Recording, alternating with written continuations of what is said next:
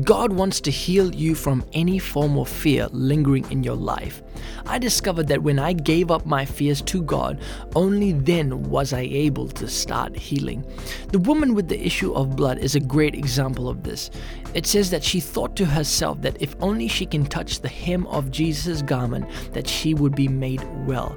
She had to overcome the fear of other people's opinions and thoughts just to get healed. In fact, she surrendered her faith to God that led to an outbreak of freedom. Everyone knew by the end of that miracle that she was made well. You know, sometimes we have to step out in faith and come to a place of freedom.